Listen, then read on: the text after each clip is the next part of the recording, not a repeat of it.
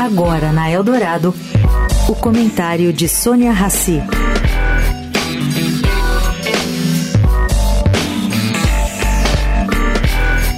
Gente, o assunto hoje é inadimplência. Bom, a inadimplência dos produtores rurais no Brasil, segundo o levantamento do Serasa, mostra que 28% deles estava inadimplente em julho.